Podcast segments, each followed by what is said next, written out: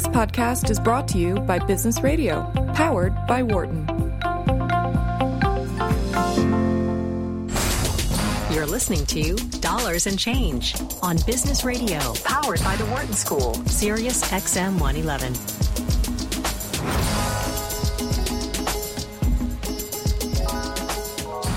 Welcome back. This is Katherine Klein on Dollars and Change. And I'm Sandi Hunt. Thanks for being with us. Thanks for being with us. It'll be, uh, you know, time is flying by. Uh, good morning. Hope it, hope hope traffic is is uh, for those of you who are driving. The traffic is moving. We know we're having trouble here in, in Philadelphia. Yes, indeed. Yeah, yeah. So. Uh, We've had some great conversations, and I'm looking forward to our next segment coming up right now with Ed Marcum, who is the managing director of Humanity United. So, uh, we, you know, we're going to just have a conversation about investing, supply chains, and and human trafficking. So, what is the role in business in, in preventing human trafficking? I got to say, this is a, you know, a good example of the kind of innovation that we see in social impact. We would have thought. You know, uh, human trafficking, that's a regulation problem. That's mm-hmm. a government problem. Maybe nonprofits can make a difference. Uh, Ed's going to talk with us about the, the role of business. So, without further ado, Ed, welcome to the program. Yeah, thanks for having me. Great. Pleasure to be here. Great to have you with us. Uh, for our listeners who are not so familiar with Humanity United, describe this to us. You're a nonprofit organization. How should we understand what Humanity United is and does? Yeah, Humanity United, it's a private foundation started by eBay founder Pierre Omidyar and his wife Pam um, that focuses specifically on a number of different human rights related issues. So they have a variety of different philanthropic entities. Each has its particular focus um, and Humanity United is their sort of the human rights division. Um, and since inception, we've worked across a number of different human rights related issues, but have a particular focus on issues of forced labor, human trafficking, um, you know, severe forms of labor exploitation.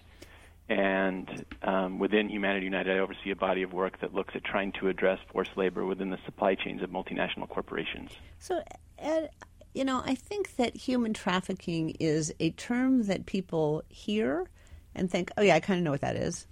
Sort of like mass incarceration. Okay, mm-hmm. I sort of know what that is. But when you dig into these topics, when you, you know, and we have the opportunity to, to connect with an expert, you can learn so much about like what are we actually what are we actually talking about? What is human trafficking? Why is this a concern? Um, so let's move a little bit beyond the oh yeah, of course, to dig into what's the problem here. I mean, I think the problem is that millions of people um, continue to find themselves in situations of severe exploitation, and um, you know that exploitation can run across a continuum. Obviously, there's there's sort of sex trafficking and sexual exploitation, um, and then there's exploitation within the the sort of labor trafficking space and within the workforce. Um, you know, again, we have a variety of different um, practices within Humanity United um, and my focus is really more on what would be labor trafficking. And so maybe I can speak more specifically yeah. to yeah. What is, some what of is, the vulnerabilities you what, see in, in that situation. What is think, labor know, trafficking? yeah, and so um, you know, I think if you if you look um, across societies, basically, uh, you know, you have vulnerability. Um, you've got uh, huge swaths of, of the population that are living below two dollars a day. Um, often it can be gender, migrant status, um, caste, uh, poverty, etc. A number of drivers that create vulnerability. Um, and and within that context, then there are um, you know sort of systemic processes that that often take advantage of of, of labor um, to the point where you're often essentially forced to work, um, whether that's through explicit threats um, of violence and or through you know debt bondage or other other other levers that basically make it impossible for you to to leave a particular work setting. Um, so, so think, you and let me give an example because I think it may be helpful, and uh, you know that comes to mind as you describe this. And uh, you know, I'm guessing this was, uh, you know, borderline. It was likely to be, um, you know, labor trafficking, human trafficking was yeah. almost so. Uh, I've done a lot of work in Rwanda, and I've okay. you know be, kind of become a mentor to some young women.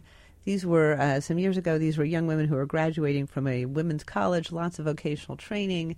Uh, it's, a, it's, a, very impressive institution called the Akilah Institute, and I was close to these uh, these two young women and kind of supporting them in their march out of poverty and empowerment.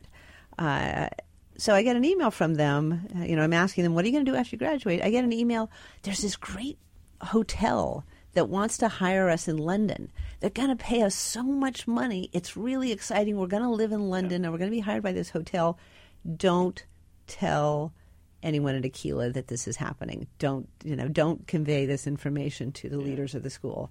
And it was that combination of great opportunity in in London and don't tell others that just was a real red flag for me. And I said, Wow. yeah, you know, and and I said to them, don't take this. You know, don't take this. This is too dangerous.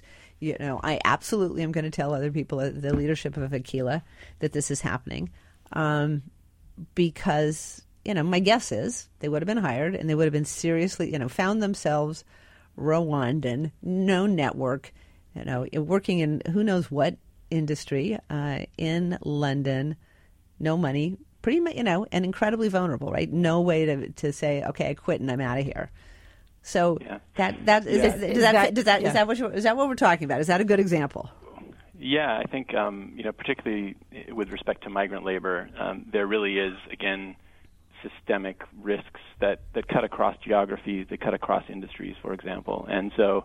Too often, migrant workers, in many cases, doesn't sound like this is the case necessarily of the people that you are um, that you know in Rwanda, um, but very often, actually, workers will pay to acquire a job. Um, there are often very unscrupulous labor agents and recruiters in that process Yep. um, who then begin to charge predatory interest rates on top of that that, that debt.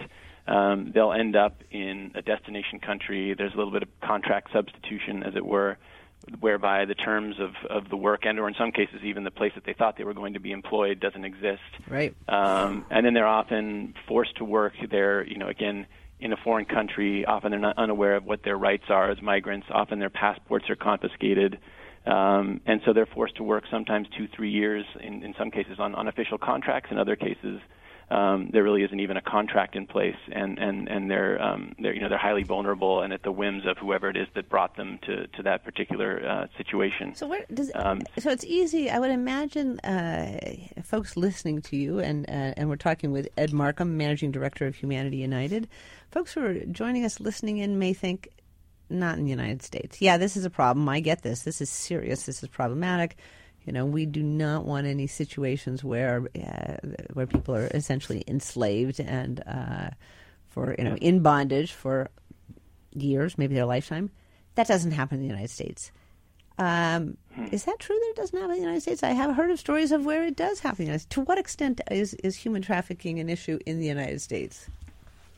I mean, it, it absolutely still happens in the United States. It certainly doesn't happen at the scale it may in other parts of the world.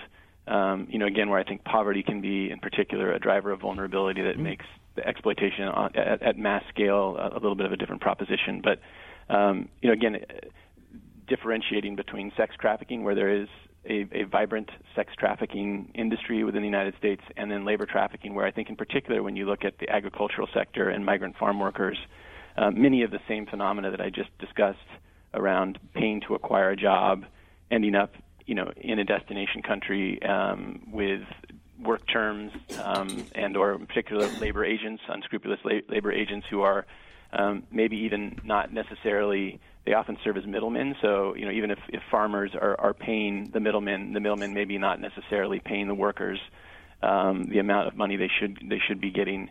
Um, again, they often are in debt, um, so they're highly vulnerable. They're typically here on contracts, um, and some of some of those contracts are very difficult to get, get out of. They're they're fearful of leaving their their employment because of their migratory status. Um, so y- yes, this is something that does take place at scale, and as I said, it, it often depends on the industry. But I think there are certain sectors, um, and agriculture would be, I think, chief among them, where where there there is severe exploitation like this that does continue to occur. And so, one of the more recent um, activities at Humanity United has been the launch of this Working Capital Fund. Can you tell our listeners what this is and why it's unique? Yeah, it's so it's a new early stage, twenty-three million dollar venture fund, and it's basically built on the investment thesis or premise that there are many businesses that want to do a better job of understanding if, where, how essentially labor exploitation is occurring within their supply chain, and not just in the first tier of their supply chain, but often all the way down to the bottom of their supply chain at the commodity level, where you know things like inputs like cocoa or palm mm-hmm. oil and or seafood, um, you know, may be entering into their supply chain with, with forced labor or tainted by forced labor, essentially. And um, so we believe that there's growing demand from business to have visibility into labor conditions deep in their supply chain. Sure, because I, I, think for a lot of these current, folks, it's you know, it's not that they would, you know, not want to avoid those practices, but historically has been very difficult to trace to that level or very expensive exactly. and labor intensive to do so. Yeah. So exactly. how is I mean we so we look at the at the toolkit that currently is available to them. So you've got you know, voluntary supplier codes of conduct, which are voluntary, often very difficult to enforce. Mm-hmm. Theoretically, mm-hmm. they're supposed to cascade down the supply chain, yeah. um, but as I said, they're often unenforced. There are social audits, which are important, but they're a snapshot in time. Every year, two years, often you know employees can be gamed and coached in terms of how to respond to some of the the questions that are asked to them. So often they don't really tell you that much about labor conditions. Um, and so we started to see a number of really innovative, primarily technology platforms that allow for uh, companies to have better visibility into what's going on in their supply chain and felt like um, there was an opportunity to perhaps build out a suite of tools that would allow those well intentioned businesses that wanted to do more um, to be able, in a cost-effective and scalable way, to have have a better sense of, of what was taking place within their supply chain uh, in terms of labor rights. So this this working capital fund, uh, part of Humanity United, is investing in uh, investing in startups that uh, are you know uh, that startups that have products and services that might illuminate human trafficking in the supply chain and allow a corporation to say, you know what, that's not how we're going to you know get our supplies. That's not the cocoa we're going to buy that's not the you know the fabric that we're going to purchase. What what kinds of companies are you you know learning about? What kinds of companies are you investing in? Yeah, there are a number of, of different sort of product categories that we think are particularly interesting. So one would be worker voice or worker empowerment platforms. So now that you've got ubiquitous penetration of cell phones and increasingly of smartphones, there are a number of for-profit entities that are trying to allow for real-time anonymous feedback for, from workers in any given working condition, which we feel like is a, a significant upgrade over the social audit, where you get that snapshot every year or two years. Now, all of a sudden, if there is a health and safety risk on a factory floor, if workers haven't been paid for three weeks, et cetera, you can know that in real time, and you can intervene and remediate quickly. Um, and um, there have been a number of startups that have entered into this space and um, you know, we think that there are actually some business models and some scalable platforms there that could, in fact, again, begin to integrate their way into corporate practice in a more mainstream way um, as something that would either replace or at least augment social audits. Um, another interesting area that we've we've looked at um, has to do with recruitment, as we were talking about earlier, which is um, given that there are so many unethical recruiters. Um, can there be ethical recruitment models that don't charge workers, that don't confiscate passports, uh, how can you begin to differentiate some of those actors, the good from the bad, um, and you know really address I think a variety of things that would help business, which is one obviously protect them from reputational risk, um, but also you know hopefully drive better productivity and less turnover if the workers who are in, in their supply chain are being treated well. And so we started to see a number of ethical recruiters who are vertically integrated. Often they'll sort of have chain of custody from for employees from the village level all the way through to in some cases managing on the factory floor. Um, and they're they're a little bit more expensive, but again, there may be some gains in productivity. Certainly, they address reputational risk. So that's an area that we're we're interested in. Um, we see risk assessment tools and the use of big data analytics and machine learning and artificial intelligence as something that also can allow, particularly people who are in situations or in positions of ethical procurement, um, uh, to be able to better identify where they have real risk in their supply chain. So, um, too often you'll have tens of thousands, even in some cases hundreds of thousands of subcontractors in your supply chain. It's a little bit overwhelming to know where your risk comes from. And we're starting to see tools that can use big data and begin to identify and correlate certain data points in ways that would tell you, hey, there's a specific vendor in your supply chain that perhaps had a problem with Foreign Corrupt Practices Act, which we're not saying necessarily means they're guilty of trafficking, but it means that as you're doing your diligence and you're taking your limited resources, that's probably where you might want to do a deeper dive. Um, and that sure. So I uh, um, I want to just uh, let our listeners know that we're talking with Ed Mar- Marcum, managing director at Humanity United, and we have a, a call. Uh, Barry from Atlanta is on the line with some questions about the role of government in in uh, stopping human trafficking. Barry, welcome to the uh, welcome to the show. What's your question or comment? Uh, yeah, it was just that I wanted to see what your guest um, is doing with the government. Uh, you know, obviously there are rules, regulation, laws, policies, all kinds of things, and and this problem doesn't just exist in rogue states, right? It's across the board, first world, third world. So why, how come these things go on under the watch, quote unquote, watchful eyes of the governments? You know, like uh, why, why, isn't there so more b- done b- there? before we pass this to Ed, I'm curious. Uh, you know what your view is? Is your view that hey, we absolutely need uh, investors and these kinds of platforms, these new businesses to solve this problem because government won't, or is your view like hey, government's pretty strong, we should just push government to do more? What What do you think? Uh, no, I'm saying what is the um, what? Why aren't governments take? Because they can take swift and uh, very deterministic action against these things because they have the resources and wherewithal. Why does this go on? Obviously, like even in the United States, some subsidized stuff goes on, and you know with the immigration and this and that exploitation, you know, farm workers, whatnot. So how come these things are allowed to go on?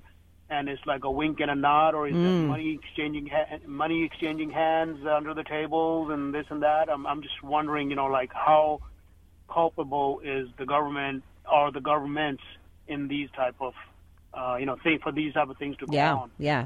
Uh, Ed, what's your response to to Barry's question? I mean, I think corruption certainly can play a factor, um, unquestionably, and obviously you don't want to generalize, and that varies by by in, by context, by geography, etc. Um, I think there there is um, a bigger question with respect to responsibility for these issues, and um, in 2011, the UN came out with the UN principles on on business and human rights, guiding principles. Um, and uh, developed by a man by the name of John Ruggie. They're often referred to as the Ruggie Principles, and they begin to start to delineate um, responsibilities between you know the the business sector, the governmental sector, the NGO sector, um, and ultimately, you know, I think that the you know it's clear that there's no single sector, there's no single actor who can um, solve this problem on their own, um, and it requires collective action.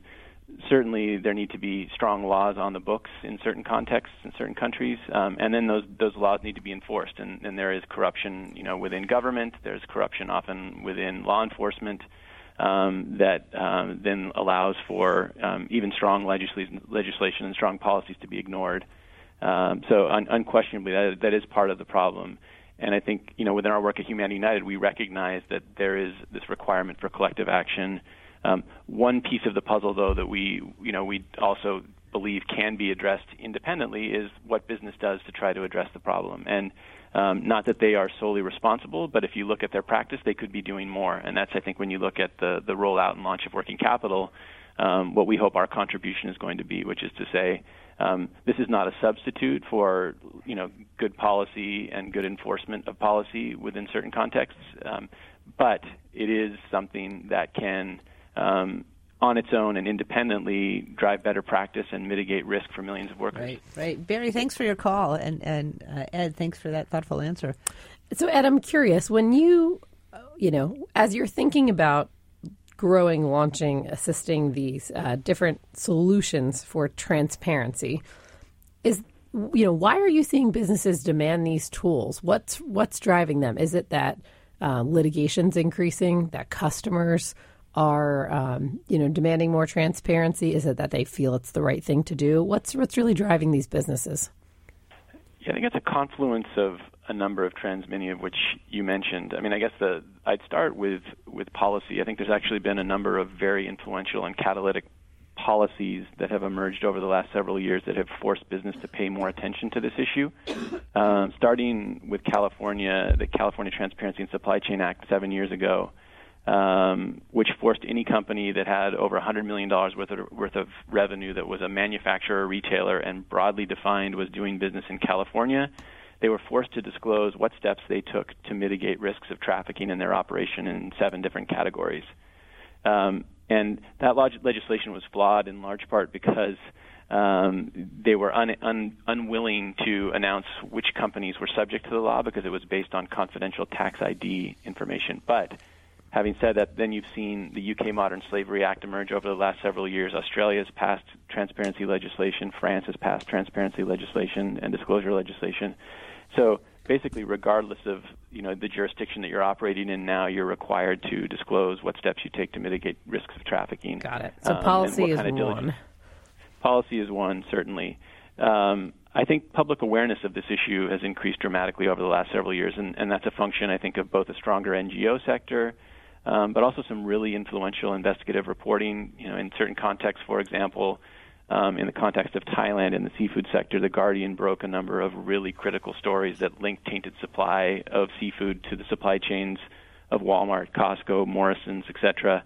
Um, and that really focused the minds of, of the actors in that sector, and you've seen real movement and attention paid to that. And that also, also touched the supply chains of food and beverage companies, the Nestle's of the world, etc.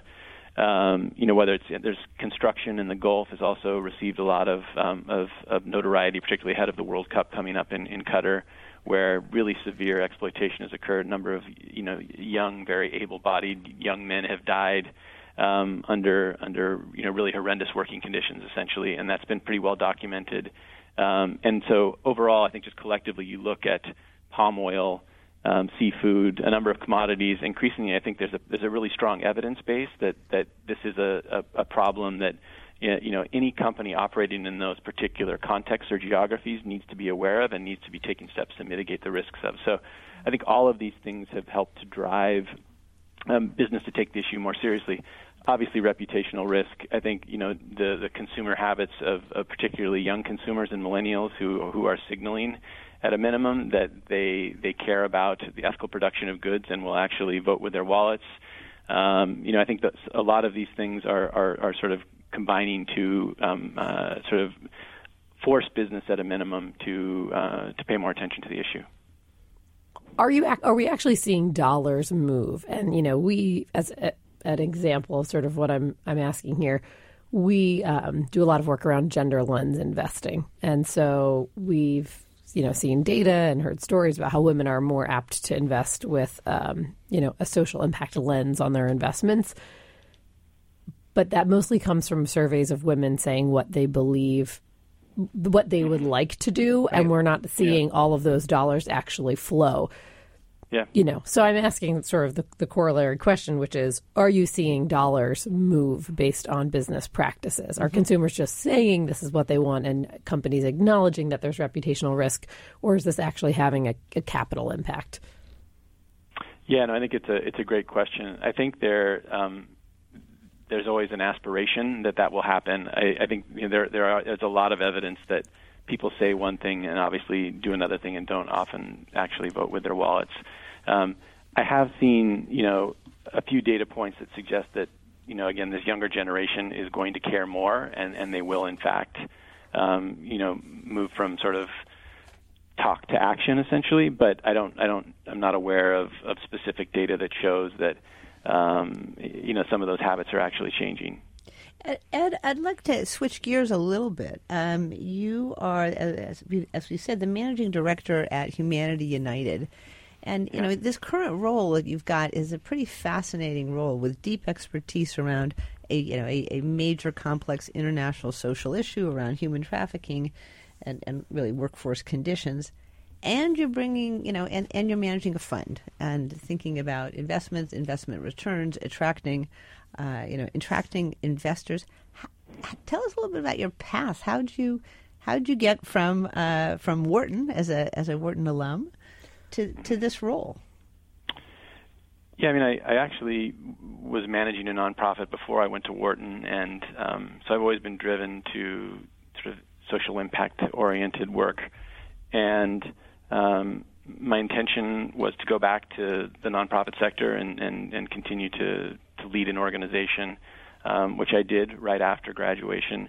Um, but then had the opportunity relatively early on to be one of the founding members of Humanity United when it was a, a mere initiative within something called Omidyar Network, which is a, a larger philanthropic entity that the Omidyar family had started. And so I was the the the third employee and the first pro- programmatic employee at Humanity United over a decade ago, and over that time, you know, had the opportunity to help build the institution, work across uh, a variety of different, really compelling uh, yet challenging issues. I mean, we we have a particular focus on trying to address some of the most intractable human rights problems that exist on the planet, um, including issues of you know, prevention of, of genocide and atrocities and, and conflict prevention in certain contexts, et cetera. So, um, have worked across a variety of those different different portfolios over over my time there. Um, but then for the last six and a half, seven years, have been working specifically on issues of forced labor and, and forced labor and supply chains. Fascinating. And I know that you know Humanity United broadly works in a number, you know, focusing on a number of, of social issues, including your expertise around sort of labor tra- trafficking. Is this, you know, funding innovation a model that has worked in other sectors that you're, you know, um, eager to bring to labor trafficking, or is it, is it a, a sort of a pilot exercise for Humanity United to put together a fund to combat these issues? I, mean, I think it's certainly um, a, a, novel concept and, a, and and, and a, different orientation. So, uh, you know, throughout um, sort of the inception of Humanity United, and, really based on the broader ecosystem of what's called the Omidyar Group, a variety of different entities that that, that do different work. Uh, there's always been a commitment to impact investing. So.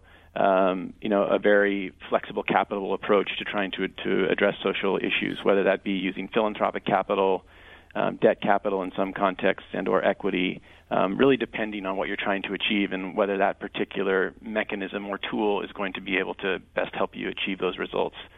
Um, and I think that's very, very, um, you know, sort of uh, apropos for what we're trying to do as well. There's there's sort of grant capital that we can use to spur some of these innovations, but ultimately we think that many of the innovations are out there and exist and what, what's needed now is for them to be able to scale to the point where they begin to mainstream into the way that corporations do diligence on human rights and labor rights.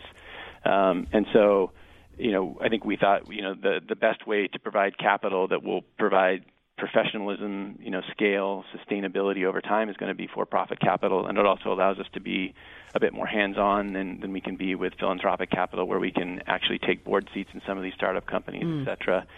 Um, so um, you know, in terms of, of, of sort of using um, venture capital for innovation, that's something that um, the family has done and, and, and we will continue to do. In terms of the the specific focus of, of us having a fund, I think that's that's novel um, in in a number of ways. So we are. Um, in some ways, have a somewhat commercial structure. So we have a, it's a 10-year term fund where the Omidyar family has put in, you know, some some some capital initially, so five million dollars into what is a twenty three million dollar fund. Um, but then we went out to limited partners, and we went out in particular with to limited partners from industry. So um, we've got limited partners in our fund that include Walmart, Disney, C&A, the clothing company. Um, so what our, our goal there was to say, hey, if businesses on the front lines of dealing with these problems, can we get them to put some skin in the game to both serve as a sounding board? So when we're looking at new innovations, can we share some of the deal flow that we have with them and see if these are things that would actually help them in their job? Um, and then as some of our portfolio companies begin to scale and professionalize, um, there's a good opportunity to do some matchmaking there and see if we can get some of those companies to actually begin to contract with our portfolio. Uh, thanks so much, Ed. We need to take a break. We've been talking with Ed Marcum, Managing Director of Humanity United. Fascinating conversation, and you know we wish you great success with this. We'll be very interested to see how this fund's going, what kind of impact and returns you're creating over the next several years. For more insight from Business Radio, please visit businessradio.wharton.upenn.edu.